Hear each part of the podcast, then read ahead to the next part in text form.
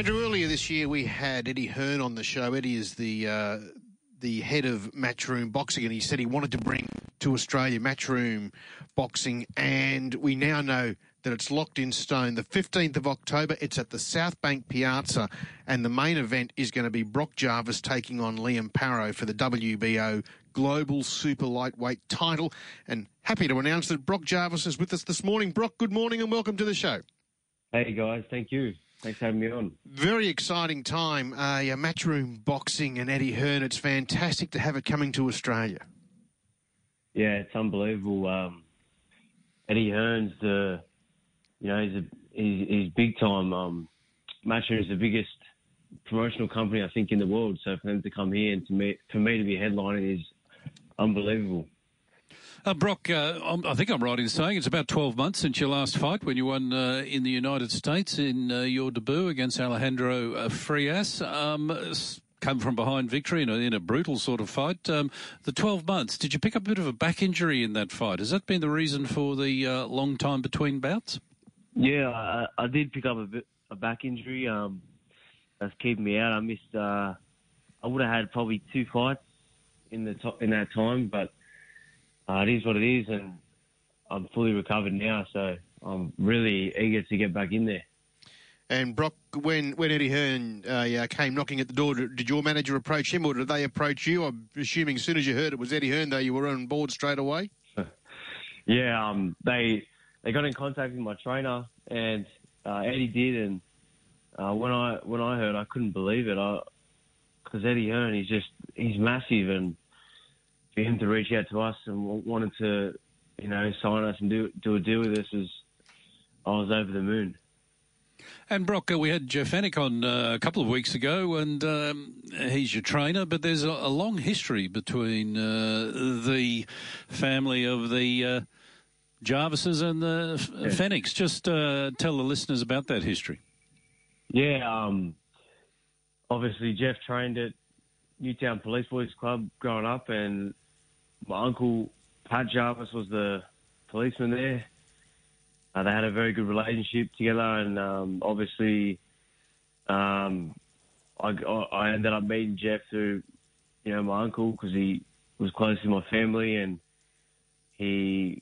Also, my, my grandmother was his dietitian as well um, mm. in his Olympic days. So, yeah, yeah. yeah. Pat Jarvis always looked like a real hard man on the rugby league field. He was looked like an old-fashioned copper as well. Is that what he's like in real life? yeah, no, one hundred percent. He's, that's exactly what he's like. He's very, very disciplined with everything he does. He's a real straighty one eighty. So he's a great role model for me, not just in uh, sport but in life. And is he still is still involved in uh, your career in some way, other than being a close family observer? Any sort of formal um, association? Uh, every now and then I do a bit of training with Pat. Um, really?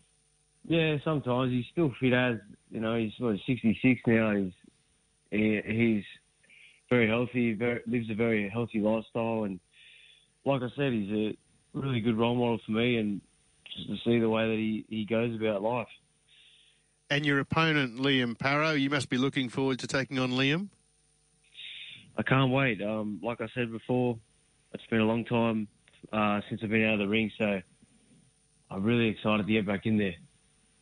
And, Brock, uh, the weight you're going to be fighting at, I understand that sort of you've been a featherweight, you've been a lightweight, you've been a super featherweight. Uh, what um, sort of division is this particular fight in, and do you think it's your best one, or are you looking to go lighter, heavier, what? This fight is at super lightweight, which is my first fight there, sixty-three point five kilos. And I am looking to campaign now. Uh, I've been jumping through the divisions lately, which is really odd, but um, I'm just growing. So mm. uh, I think it's going to suit me a lot better, to be honest, the, the heavier I go. Brock, I know you can't plan too far ahead because you've got to be co concentrating on this, this fight with, with Liam, but... What has Eddie got planned for you beyond this? Is there talk of you going, you know, back to England, stay here in Australia for more Matchroom Boxing, or off to the States? What have you got, the, the goal, or, or the, the initial plan, then the goal? I can't answer that really because I'm, I'm really not sure. I haven't even spoken about anything after this fight. Um, I'm just really Well, I mean, I haven't, I haven't got nothing planned after this fight. This is my, my real main goal right now. My real focus is is this fight, and I, and it's a must-win fight for me. And when will you sort of get up to Brisbane, uh, Brock, in terms of uh, you know planning uh, your schedule for the fight? I think we're we're just going to get there the week of. Okay. Yeah. Well, Brock, uh, it's exciting times for boxing here in Australia. Um, Eddie Hearn getting Matchroom Boxing up and running at the South Bank Piazza. Looking forward to this bout with you and Liam Paro. Uh, fantastic to hear these stories uh, about your uncle. Have you got any uh, Jeff Fenech stories for us? uh, Jeff's all right. Um, he's uh, he's a he's great to be around. Jeff, um, he's very enthusiastic about everything he does. Um, but again, I mean, if anyone knows boxing, it's him. He he's a real boxing brain, Jeff. He's he's very smart at what he does. So uh, he, he he's the best to have in my corner. Has he introduced you to Mike Tyson? He has. Oh, yeah. Right. When we were over there um, last time, when I fought over there, uh, we we did, took a trip to see Mike, and um, man, that was that was unbelievable. I, I, just looking at the, the bloke, I just I was like starstruck. And he's a he's a massive guy. Like, I know he's not that tall, but he's just solid as. And because um, he's only about he, five foot ten, isn't he? Yeah, he's not as tall, but he's just like he's solid as. And um, he was just like he, he stumped when he got there. He's like we were waiting for him down in his living room, and we we're waiting ages, and he ended up just stumbling like down the stairs on his own, and it was. It was like something out of a movie when he when he got there, and he he's just such a like he's just such a down to earth guy. Like it was oh, just really? Like talking, yeah. Just he was just it was just like having a conversation with anyone when I was talking to him. He's just such a humble bloke, and he was uh, he actually we we put the fight on my fight that I just had on, and he was giving me some pointers, and I'm sitting on the on his couch and I'm thinking, far out, I'm, I'm sitting here with Mike Tyson watching.